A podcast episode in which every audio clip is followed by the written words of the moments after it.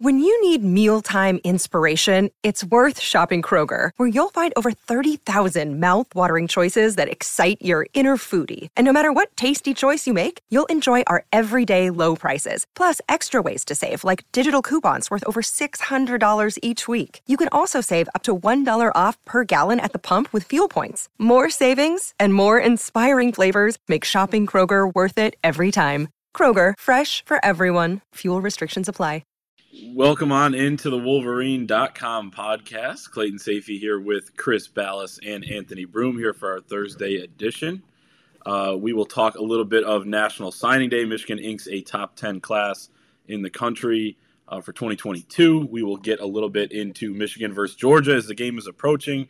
Uh, all of us headed down to Florida, not next week, but the week after, I think. The days of the week are weird around Christmas. I don't even know what days they are, but uh, we're heading down the 26th just after Christmas, and uh, we'll be able to attend a little bit of practice, talk to some guys down there, get a bunch of coverage. So uh, make sure to stay with us at thewolverine.com. One dollar gets you an entire year, so it'll take you through signing day next year. It'll take you into bowl season, potential another college football playoff next year, uh, and all that. But guys, signing day always a whirlwind of a day. Ended a little bit earlier than it did uh, last year. You know, not a ton of fireworks, not a ton of surprises. Uh, you know, there were guys that popped up late in the class and things like that. But Chris, man, you've been not to you know this is no offense, but you've been around for more signing days and you've seen a lot of crazy things happen uh, around you know college football. We saw some things nationally with Jackson State and all that. Uh, what are some of the kind of crazier things you've seen?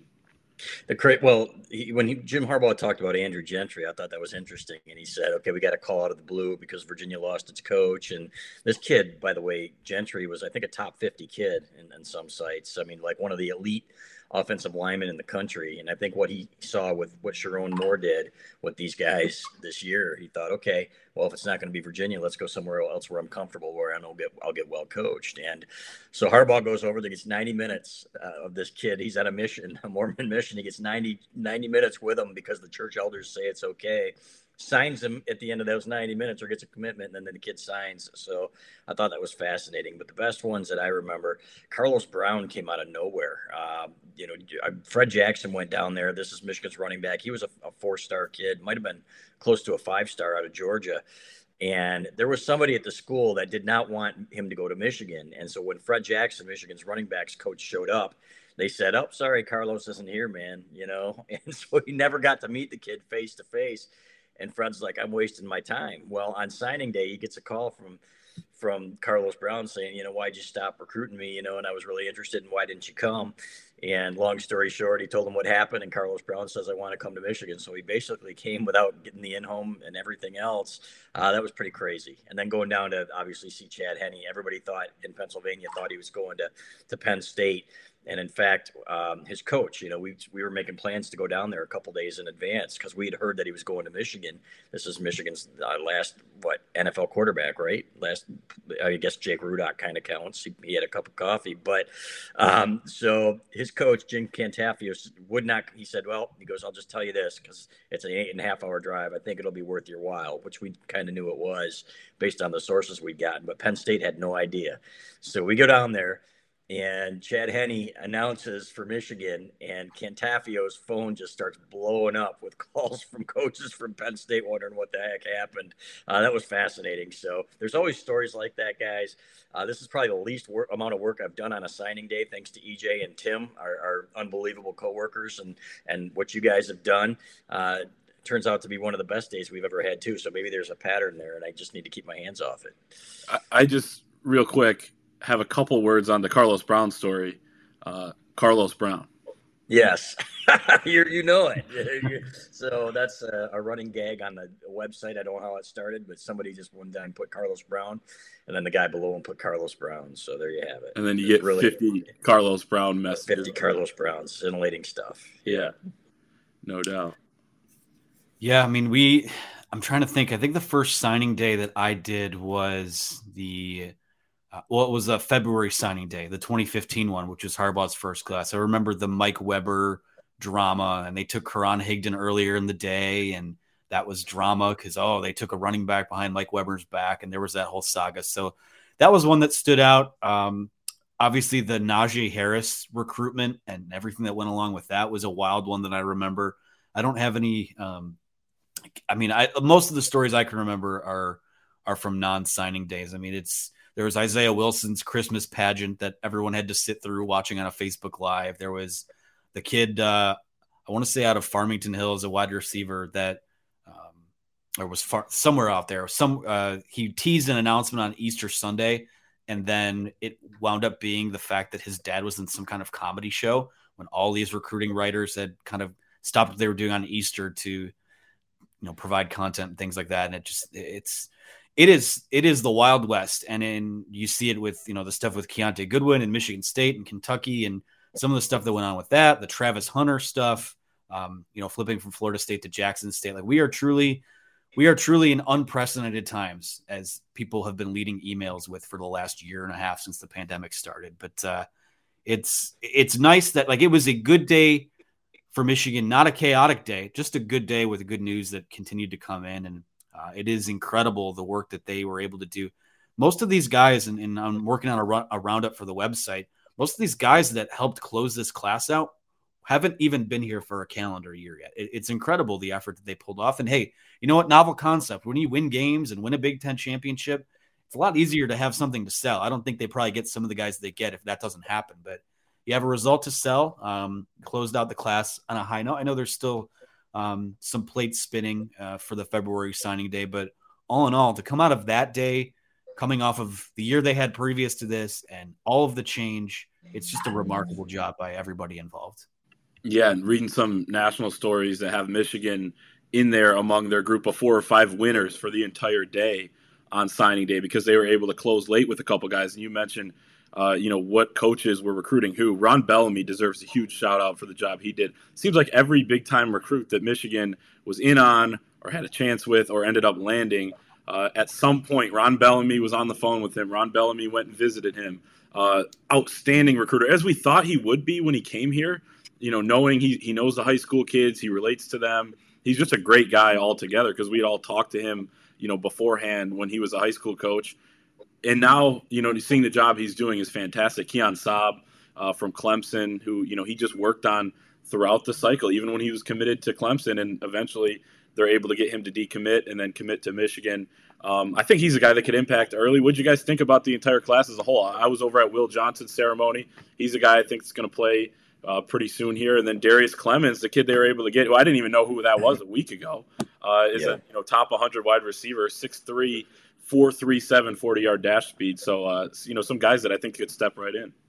Amazing finish, and uh, if they if they'd gotten Deone Walker, you know, and somebody have to convince me that I, you know the whole Kentucky th- to Detroit thing is is ridiculous, and uh, I feel honestly this sounds arrogant, but I kind of feel bad for the kid and what he's missing out on. You know what I think he's going to be missing out on at Michigan, and that's easy for me to say. You know, I'm not I'm not in his shoes, but knowing what Michigan's about and and having experienced like the Ohio State game this year that he missed.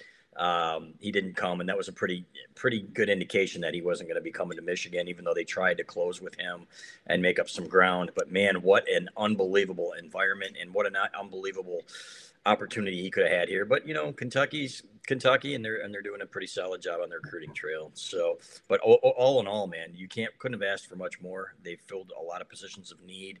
Uh, they got some great athletes, guys, flat out. If you look at uh, what they brought in on signing day, so and we again we don't know what these guys are going to be until we see them play. You know, Bo Schembechler always used to say one third will be starters, one third will play, and the other third will fizzle out. But uh, and that's basically, if you go down the list, that's how it's been, and that's how it will be. You know, you try to predict. Sometimes it doesn't work out. Uh, who's going to be that third, third, third, and third? But uh, on paper, it looks like a great class. Yeah, I mean, to only for Deone Walker really to be the only quote unquote miss of the day. I mean, they yes. flipped, they flipped Alex Orji, they flipped uh, and Walker again. I think uh, Walker, another guy that Bellamy was in on pretty hard. Um, you know, it's you know you want to always stack as many blue chip talents uh, into a class as you can, but um, you know, guy like you know, for anyone that's worried that they didn't get Deone Walker, go look at go look up some of uh, Kenneth Grant's tape. I mean, that's a big physical guy who I think is 6'5", 340, 350, but he moves like he's you know yes. 70 pounds less than that. Um, I know EJ has seen him a bunch and and is really high on what he brings to the table.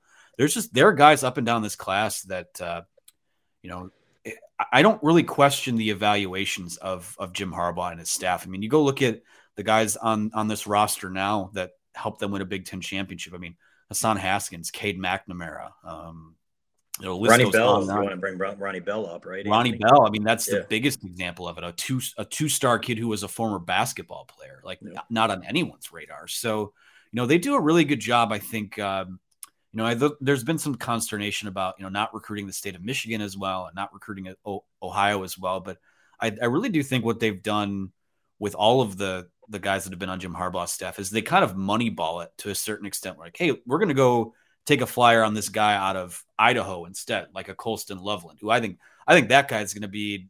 I don't know how he fits into all this. Um, I think he's extremely talented, and go watch some of his highlight film as well. So um, I don't question the evaluations. I mean, I just you know there there are definitely needs I, going into the 2023 cycle, namely on the offensive line, an edge rusher too. That really was kind of maybe the biggest bummer of the day is that Ethan Burke flips out of the class, and then it doesn't look like uh, it seems really unlikely that Cavante Henry will wind up sticking in the class. He's taking it to the February signing day. So edge rusher is going to be a position of need, but they're kind of set up to take some big swings now in 2023. So it's all about.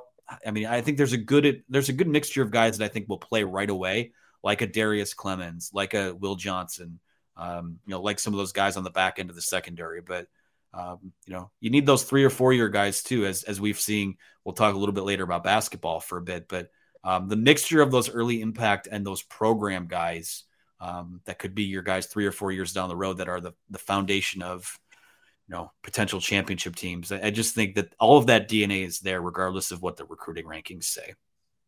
Yeah, look at the 2018 class, Aidan Hutchinson's class, which wasn't one of the highly touted ones, but it ended up having a stud who is probably going to be the number one pick uh, in Aidan Hutchinson and some great leaders. And then you sprinkle that in with some of the fifth year guys, even a sixth year guy like Andrew Vastardis, hell, a seventh year guy like Jordan Whittley, who came from Oregon State. But, you know, some of those juniors as well. And it's just been a perfect blend. So, yeah, you're right with some of those guys uh, that will be more contributors down the road.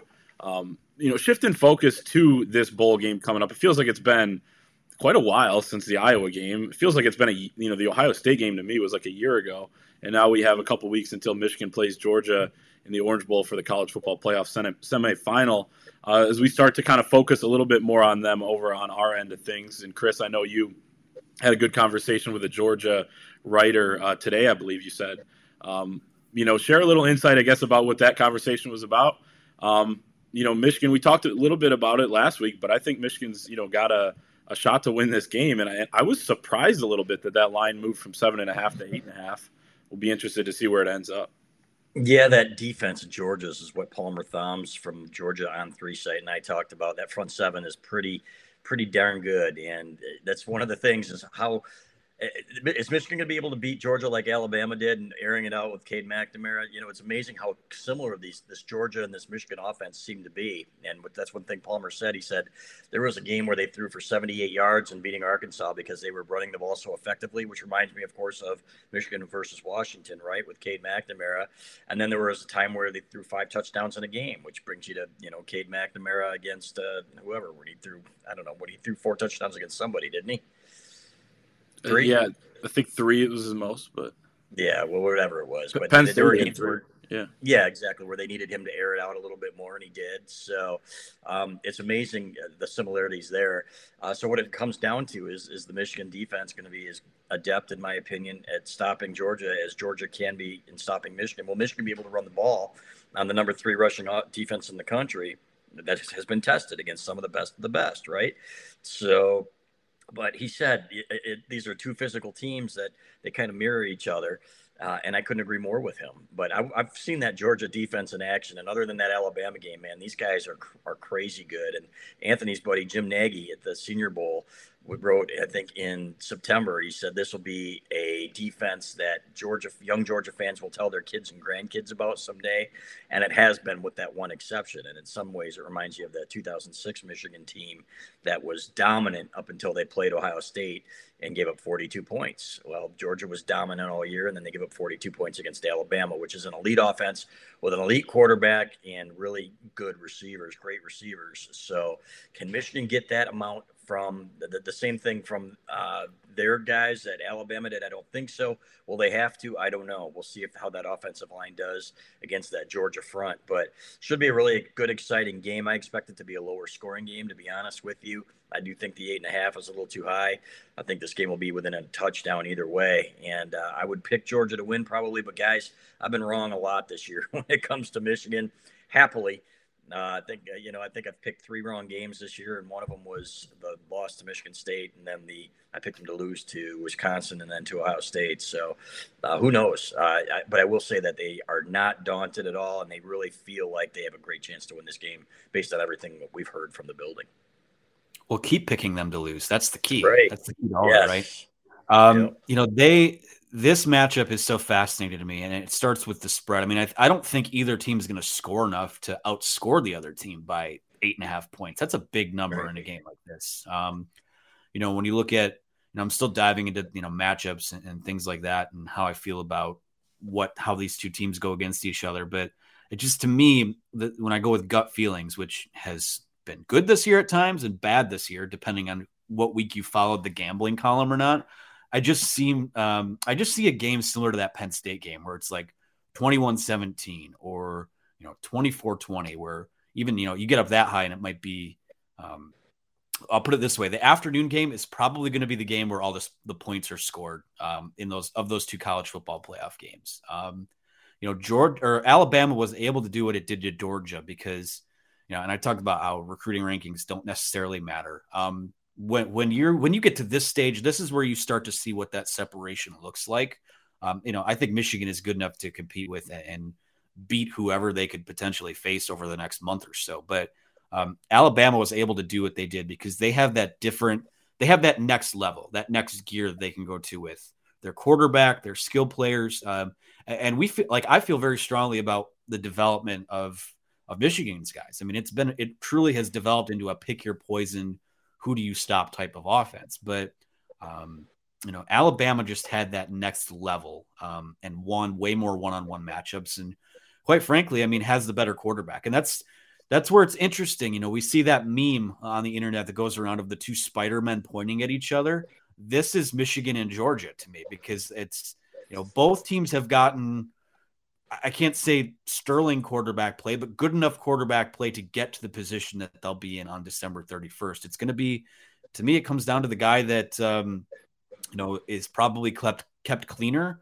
and makes the least amount of mistakes. And you hate to boil it down and be that simplistic with it. But I think when you have this, um, this immovable force that is the, the Michigan football offensive line and this unstoppable object that is the Georgia defensive line, you know, I think you do kind of look to the margins of, you know, who wipes out who and who can outplay who in this game. And that's, I just expect a low scoring game. And Michigan, I think, will give itself a puncher's chance. It's just going to be, is Georgia's like what Georgia team gets off the bus? Are they going to be the shell shocked team that got exposed in a rivalry game with a title on the line?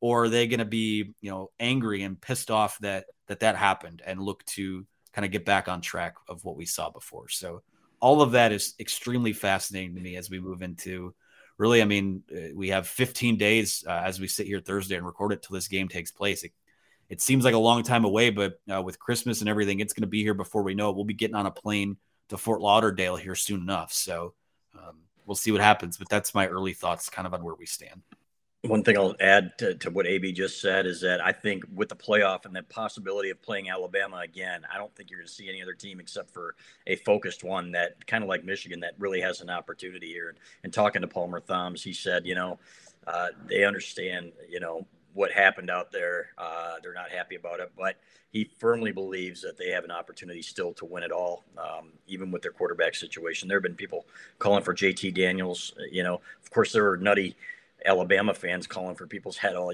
heads all year long after one loss to Texas A&M. So fire all the coordinators. I don't know if you guys saw Pete Finebaum uh, say to say that on ESPN, uh, where he said, you know, uh, they couldn't take a, a, call a day, or you know, they had several calls a day talking about how they wanted to fire everybody but Nick Saban just because they were winning games by two points.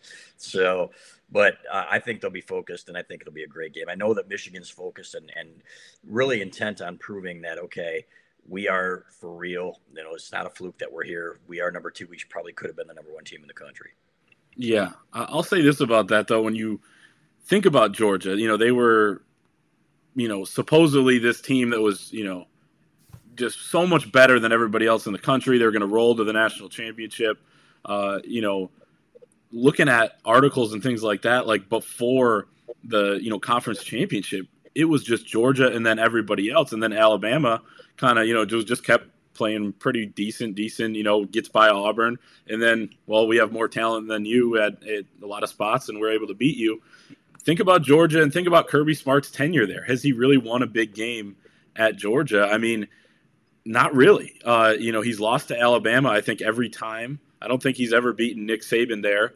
Uh, and then they get to the playoff. I know he got to the national championship game, but then he lost to Nick Saban. So there's kind of a similar amount of pressure in my mind on Kirby Smart than there is kind of on Ryan Day, who's like either going to get an NFL job or like randomly get fired if he loses to Michigan next year or something. Like these places have such high expectations because of the level of talent they have. But like Kirby Smart, they love him, but I feel like there's kind of this thing bubbling under the surface where it's like, if you can't get it done with these guys that you're bringing in, look at the class they brought in yesterday, then you know maybe we got to look somewhere else. I don't know where they look. I think it's the wrong mentality because when you look at some of the SEC teams, they just continually fire their coaches.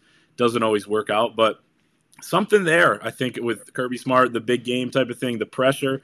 I mean, there's so much pressure in Michigan. There's not a ton of pressure going into this game.